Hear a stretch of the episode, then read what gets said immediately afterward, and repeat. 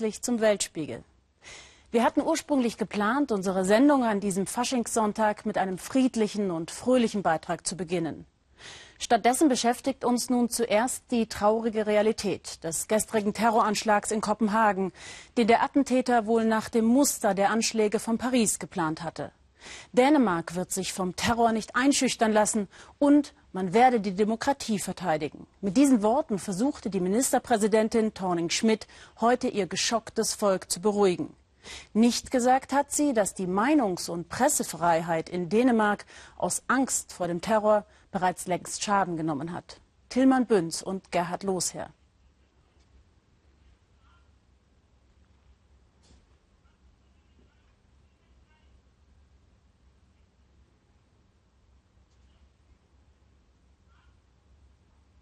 Einschusslöchern in der Eingangstür. Vielleicht das Bild des Tages, Polizisten mit Maschinengewehren und Blumensträußen.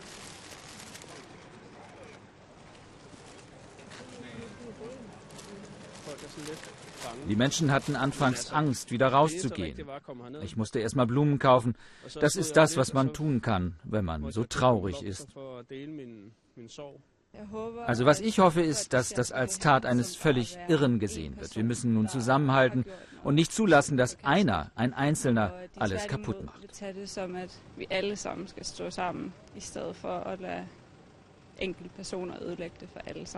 In der Nacht hatte die Ministerpräsidentin die Nation der Dänen ermahnt, sich nicht irre machen zu lassen. Wir sind uns einig in unserer Abscheu und Empörung.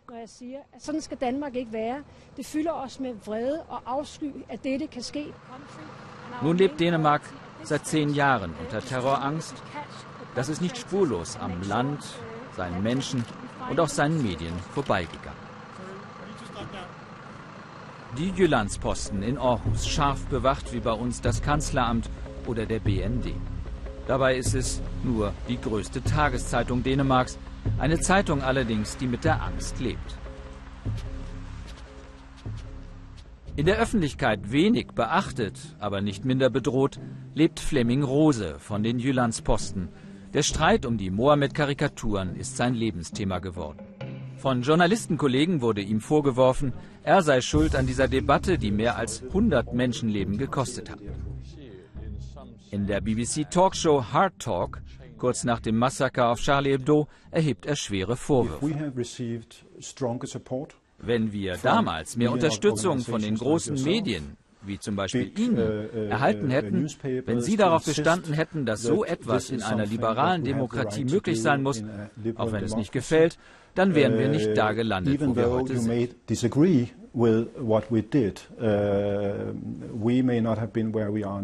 Auch Fleming Rose steht rund um die Uhr unter Personenschutz. Nicht nur er. Die ganze Redaktion und das Verlagsgebäude waren schon mehrmals das Ziel von Anschlägen. Uh, Wir leben mit Todesdrohungen, mit veralteten uh, Terroranschlägen seit neun Jahren. In Ihrem eigenen Büro? Ja, in unserem eigenen Büro. Aarhus ist die zweitgrößte Stadt Dänemarks. Universitätsstadt, modern, aufgeschlossen, kosmopolitisch und mit einer starken muslimischen Gemeinde. Nur wenige Kilometer von den Jyllandsposten entfernt liegt die Grimhøj-Moschee, Treffpunkt radikaler Moslems. Von hier stammen die meisten der etwa 30 Islamisten, die sich in den vergangenen Monaten von Aarhus nach Syrien und den Irak aufgemacht haben. In diesem Propagandavideo schießen dänische IS-Kämpfer auf Fotos dänischer Politiker. Für die Jyllandsposten sind sie eine permanente Bedrohung. Aus diesem Grund verzichtet die Redaktion seit 2008 darauf, je wieder Karikaturen über den Islam zu publizieren. Right now Charlie Hebdo is publishing its first post-attack edition. Charlie Hebdo hat eine neue Karikatur herausgebracht. Ihre eigene Zeitung hat dieses Bild nicht veröffentlicht. Ja, wir sind eingeknickt. Und wir haben das auch zugegeben. In einem Leitartikel haben wir geschrieben, Gewalt hat Erfolg, manchmal ist das Schwert mächtiger als die Zeichenfeder. Es bräuchte schon einen gewaltigen Rückhalt aus der Gesellschaft, damit dieser schöne Satz wirksam wäre, dass die Feder stärker ist als das Schwert.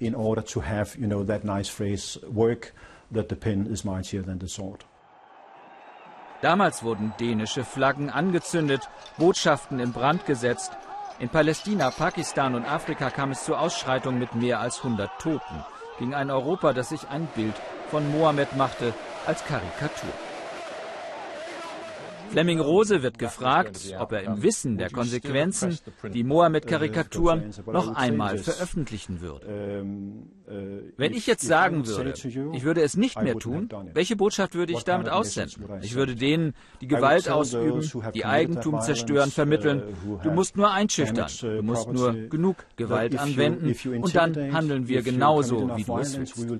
Ich glaube nicht, dass dies zu weniger Einschüchterung und zu weniger Gewalt führen würde, sondern zu mehr, weil es zeigt, dass es funktioniert.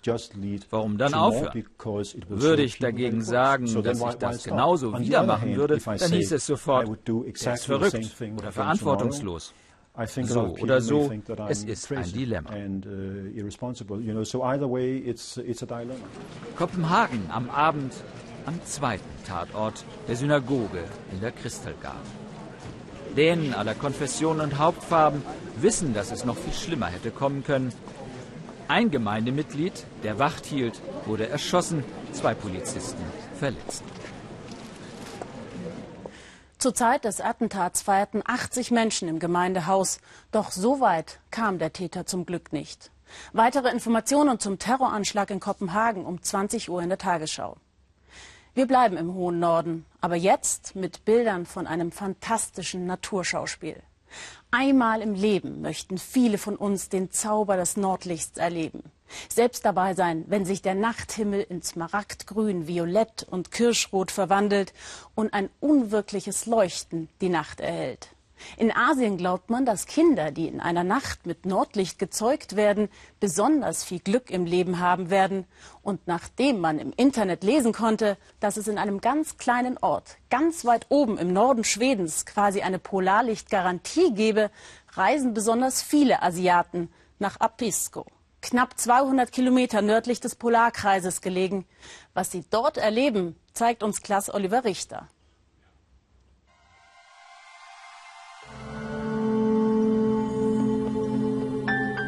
Aurora Borealis, das Nordlicht.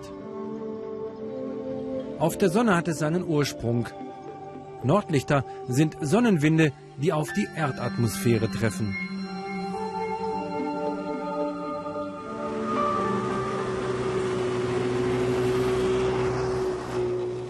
Fotografiert hat die Bilder Chad Blakely. Vor einigen Jahren hat es den gebürtigen Amerikaner nach Abisko in Lappland verschlagen, der Liebe wegen. Jetzt bietet er Fotosafaris für Touristen an. In einer alten Sami-Hütte bereitet er ein Feuer vor, damit seine Kunden auch bei minus 20 Grad nicht allzu sehr frieren müssen.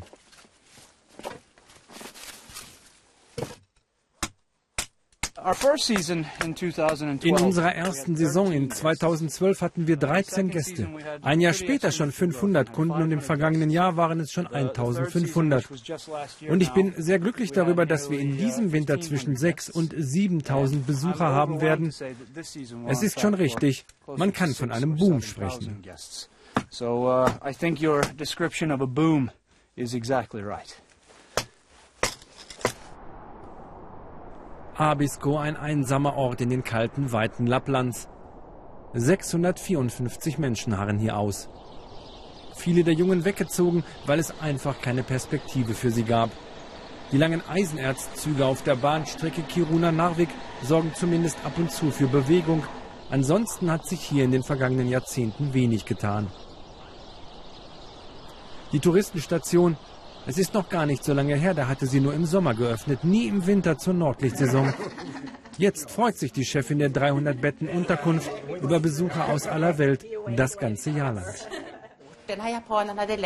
Es hat damit angefangen, dass ein Mann aus Japan im Internet gelesen hatte, Abisko sei wegen seiner Lage der beste Ort auf der ganzen Welt für das Nordlicht. Er ist dann aus Tokio nach Rovaniemi geflogen, mit dem Zug nach Kiruna gefahren und dann hierher gereist. Damals war im Winter ja alles zu. Mein Vorgänger kam dann auf die Idee, dass dies ein Riesengeschäft für uns sein könnte. John Lee und seine Frau Jennifer Ho stammen aus Malaysia, leben inzwischen in London und wollen schon seit Jahren das Nordlicht erleben. Jetzt ziehen sie sich die Polar-Overalls an und sind ziemlich aufgeregt.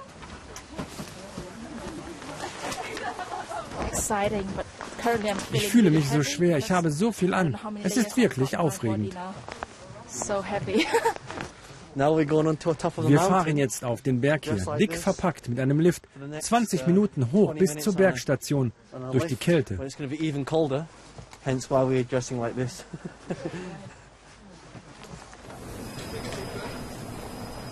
20 Minuten frieren im Sessellift, den normalerweise die Skifahrer nutzen. Oben ist es kalt, windig und ziemlich bedeckt. John und Jennifer schauen und schauen, warten und warten, aber sie haben einfach kein Glück in dieser Nacht. Sie haben den Mond gesehen. Ja, den Mond, das war's. Es war eine gute Erfahrung, aber ein wenig enttäuscht bin ich schon. Wir sehen einfach kein Nordlicht. Dafür bekommen sie einen grandiosen Blick auf die nächtliche Landschaft. Am nächsten Abend Fotosafari mit Chet Blakely. Aus Singapur sind Serene Tan und ihre Freundin Ancho gekommen. Heute Nacht wollen sie das Nordlicht fotografieren. Und weil das gar nicht so einfach ist, erklärt der Profifotograf die Kameras ganz genau. Um die Aurora zu fotografieren, nehmen wir Belichtungszeiten von 10, 20, manchmal sogar 30 Sekunden. Und damit die Bilder nicht wackeln, benutzen wir ein Stativ. Ausgestattet mit warmer Kleidung, Kameraausrüstung und Kopflichtern geht es dann in die Dunkelheit. Heute könnte es klappen, verspricht der Wetterbericht. Die beiden Bankangestellten aus Singapur sind zuversichtlich. Wir haben so etwas ja noch nie gesehen. Haben gehört, hier ist es so gut wie nirgendwo sonst. Deshalb wollen wir dabei sein.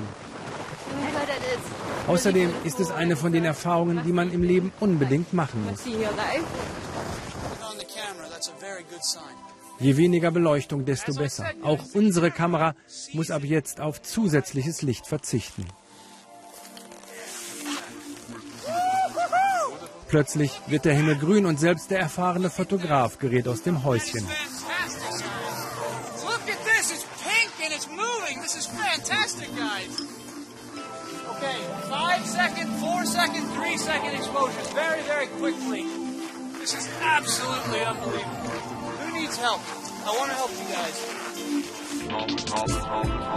Ein beeindruckendes Schauspiel. Aurora Borealis tanzt am Himmel.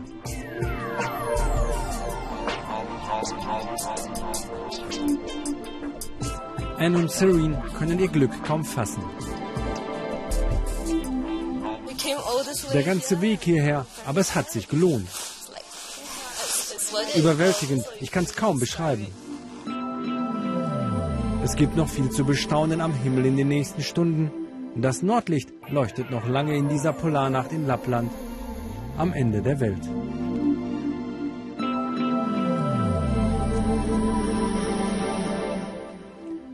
Wunderschön. Vom klirrend kalten Norden machen wir einen großen Sprung ins südliche Afrika, nach Simbabwe. Dort hält Robert Mugabe, der greise Präsident, gar nichts von Frauen in hervorgehobenen Ämtern. Die sollten heiraten, Kinder kriegen und zu Hause bleiben. Doch jetzt bereitet sich ausgerechnet eine Frau auf seine Nachfolge vor. Der Präsident ist immerhin schon 91 Jahre alt. Es ist Grace Mugabe, seine eigene Ehefrau. Die fiel in der Vergangenheit jedoch eher durch ihre Konsumexzesse auf als durch politisches Engagement. Viele nennen sie deshalb im eigenen Land hinter vorgehaltener Hand auch Gucci Grace oder auch Disgrace, zu Deutsch Schande.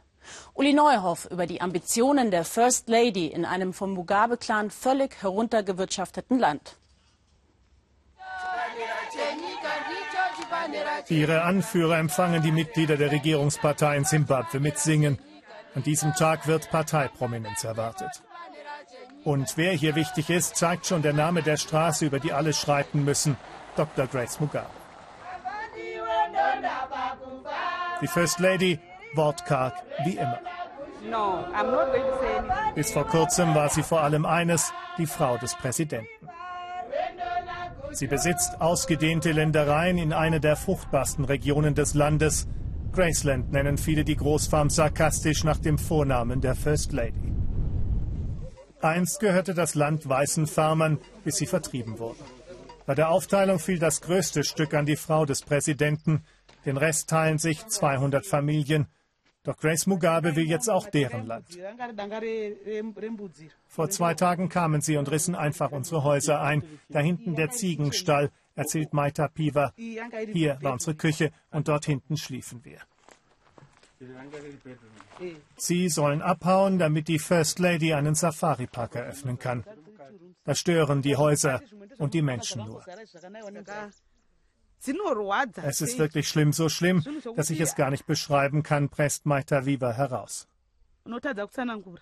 Denken die noch an die Zukunft? Was werden unsere Kinder tun? Es geht uns viel schlechter als früher.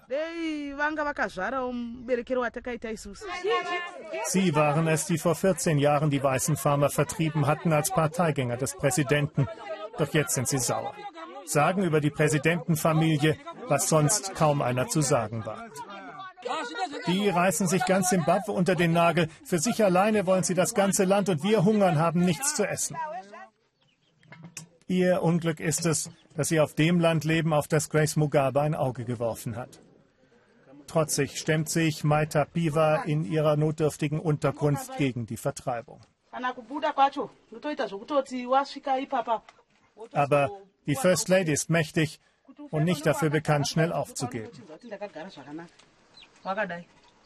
Die Grace Mugabe, die in Simbabwe öffentlich bekannt ist, ist eine herzlose Frau, eine Person ohne jede Integrität. Das sagt ein ausgewiesener Kritiker. Und was meint er zur Vertreibung der Menschen? Das überrascht uns nicht im geringsten. Das ist einfach nur stringent mit dem, was in Graceland passiert. Dieser Name haftet ihr seit 1998 an, als sie sich mit Hilfe der Lokalregierung illegal Land aneignete. Es gibt nur wenige in Simbabwe, die offen ihre Meinung über Grace Mugabe äußern. Man muss oft zwischen den Zeilen lesen. Eine Frauengruppe in einem der Vororte Harares. Sie richten sich gegen sexuelle Gewalt, setzen sich für Frauenrechte ein. Parteipolitik spielt ausdrücklich keine Rolle und trotzdem, weil sie sich versammeln, ist das an sich schon verdächtig. Wir schreiben auf, was wir selber erlebt haben, hier bei uns in der Nachbarschaft, meint Primrose. Dinge, die uns stören, wie wir als Frauen behandelt werden. Politik in Simbabwe ist ein aggressives, nicht selten auch ein blutiges Geschäft. Und Grace Mugabe mischt seit neuestem auch öffentlich mit. Diese Leute, wettert sie gegen die Gegner in der eigenen Partei, sind wie Mistkäfer. Ihr kennt doch Mistkäfer, oder? Und Mistkäfer zertritt man, soll das wohl heißen. Simbabwe verstehen solche Hinweise. Grace Mugabe ist jetzt Chefin der Frauenliga, ein weiterer Schritt in Richtung Präsidentenamt. Für die Frauen an der Pumpe wird sich dadurch wohl nichts ändern, das wissen sie. Sagen werden sie es aber nicht. Noch immer sprechen nur Männer für uns. Das ist uns gar nicht recht, denn sie bringen unser Anliegen dann der Mutter der Nation vor. Da geht viel verloren. Aber wir sind glücklich, dass eine Frau jetzt an der Spitze ist. Wofür Grace Mugabe steht, weiß niemand so genau. Sie tritt selten öffentlich auf. Klar ist aber, sie nutzt Privilegien. Zwei Monate brauchte sie für ihre Doktorarbeit. Der eigene Mann verlieh ihr daraufhin den Titel. Das ist eine neue Dimension einer politischen Dynastiebildung. Jetzt ist es eine Sache der Familie. Daraus erwachsen viele Probleme, denn auch viele Anhänger aus den Tagen des Freiheitskampfes sagen jetzt, dass sie dafür nicht gekämpft haben. Hier draußen auf dem Land geht es den meisten nicht um die Machtkämpfe in der Hauptstadt. Ihnen geht es ums nackte Überleben. Wer eine Kuh hat, kommt über die Runden gerade so. Du uh, bekommst vier, fünf Liter am Tag. Uh, Damit kannst du ein bisschen Bargeld verdienen. Wenigstens ein bisschen, sagt er. Früher einmal lag der Reichtum des Landes im Tabak. Jetzt kämpfen die Farmer ums Überleben. Die Preise sind im Keller. International ist Zimbabwe isoliert, die Wirtschaftspolitik ein Desaster. Das spüren sie auch in der Provinz. Sagen würden sie es aber nicht. Und was halten Sie von Grace Mugabe? Dr. Grace Mugabe ist unsere First Lady. Da stockt er dann mit der Antwort, wie viele, die wir fragen. Ein bisschen heikel das Thema, meint er etwas entschuldigend. Schon jetzt ist Grace Mugabe mächtig. Sie will wohl ihren über 90-jährigen Gatten beerben und selber Präsidentin von Simbabwe werden. Doch zu solchen Ambitionen wollen sich nicht einmal ihre Parteifreunde äußern. Tepito Otehenua, der Nabel der Welt. So beschreiben die Ureinwohner der Osterinsel ihre Heimat. Von uns aus gesehen könnte man die Insel eher als einen der abgeschiedensten Orte der Welt sehen. Mitten im Südpazifik gelegen, viele Flugstunden vom nächsten Festland entfernt. Hierzulande wissen und erfahren wir kaum etwas über die Menschen und das Leben auf der Osterinsel. In unserer Vorstellung ist dieser Ort meist untrennbar verknüpft mit Mythos und Geheimnis. Mein Kollege Michael Stocks ist dem ziemlich nahe gekommen. Geheimnisvolle Gestalten am Nabel der Welt, wie die Inselbewohner sagen. Tonnenschwere Steinfiguren mit übergroßen Köpfen, Moais genannt. Um die 900 von ihnen gibt es noch auf dem Eiland. Mysteriöse Zeugen einer Kultur, die beinahe untergegangen wäre und für die einige Nachfahren der Rapa Nui, der Ureinwohner, alles geben, um sie weiterleben zu lassen. Mike ist stolzer Rapa Nui, spezialisiert auf die Herstellung von sprechendem Holz. Bildsymbole, sagt der 34-Jährige, wie sie die Vorfahren schon festhielten. Eine Bilderschrift, wie sie sonst im Pazifikraum nicht anzutreffen ist. Rongo Rongo genannt. Viele Leute hier bedauern, dass sie die Tradition der Bilderschrift und die Kenntnis unseres Alphabets verloren haben. Denn das ist Teil unseres Lebens, unserer Kultur, die hier überall auf der Insel steckt. Ich habe mich darum bemüht. Und je mehr ich schreibe, desto mehr verstehe ich, wer wir sind. Es gibt viele ungelöste Rätsel auf der Osterinsel. Die Moai gehören dazu. Bestaunt von Touristen, verehrt von den Ureinwohnern.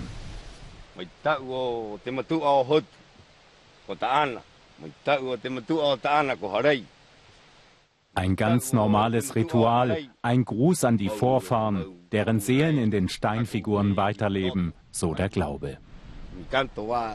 In meiner Botschaft gibt es aber auch eine traurige Melodie. Ich bin betrübt, wenn ich diese Moais hier sehe, die keine Augen mehr haben. Für einige Menschen sind das nur noch Steine, die ein Geschäft bedeuten, Tourismus. Die Besucherzahlen sind in den letzten Jahren stark angestiegen. Der exotische Ort mitten im Pazifik, fünf Flugstunden von Chile, ist gefragt. Der Verkehr habe extrem zugenommen, klagen einige der 6000 Insulaner. Gleichzeitig profitieren sie von den Touristen. Trotzdem merkt man immer wieder, dass es in den Reihen der Rapa Nui eine Unzufriedenheit gibt.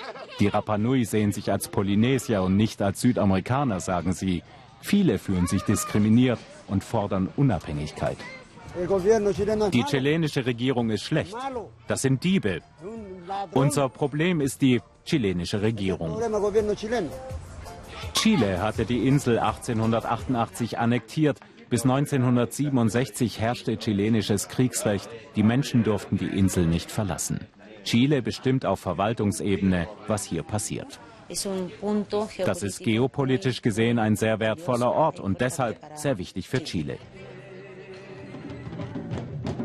Vorbereitung für das Tapati, das wichtigste Fest der Rapa Nui. Zwei Wochen Party und Wettkämpfe, ganz traditionell.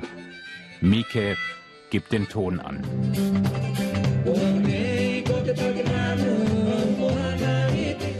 Ein Aufleben der polynesischen Vergangenheit.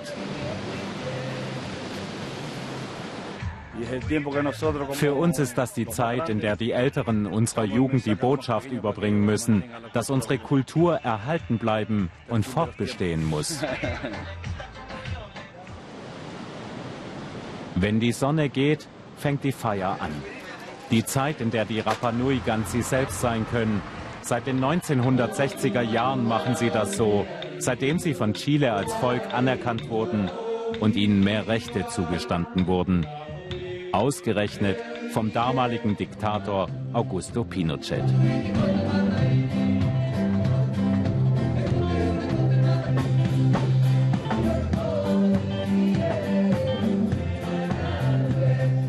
Der zweite Tag des Tapati beginnt. Es ist nicht nur Tanz und Musik. Es sind Wettkämpfe untereinander. So haben sich die Rapa Nui früher auf Kriege zwischen den Stämmen vorbereitet. Jetzt geht es um die sportliche Herausforderung. Ein Kräftemessen à la Rapa Nui. Ein Wettrennen schwer beladen mit Bananen. Es geht auch um Handfertigkeiten, Holzschnitzerei, das Herstellen der schönsten Lendenschürze und so weiter. 14 Tage lang. Es geht um die eigene Identität. Für Mike das Wichtigste überhaupt. Auch zu Hause. Mit seiner Familie pflegt der talentierte Musiker die Werte der Rapa Nui.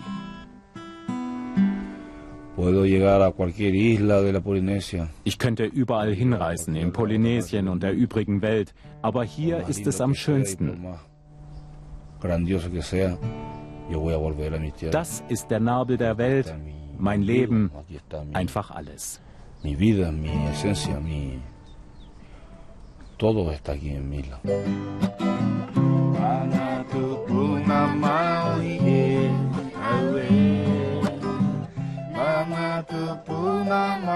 Hier lebst du das Leben, sagt Mike.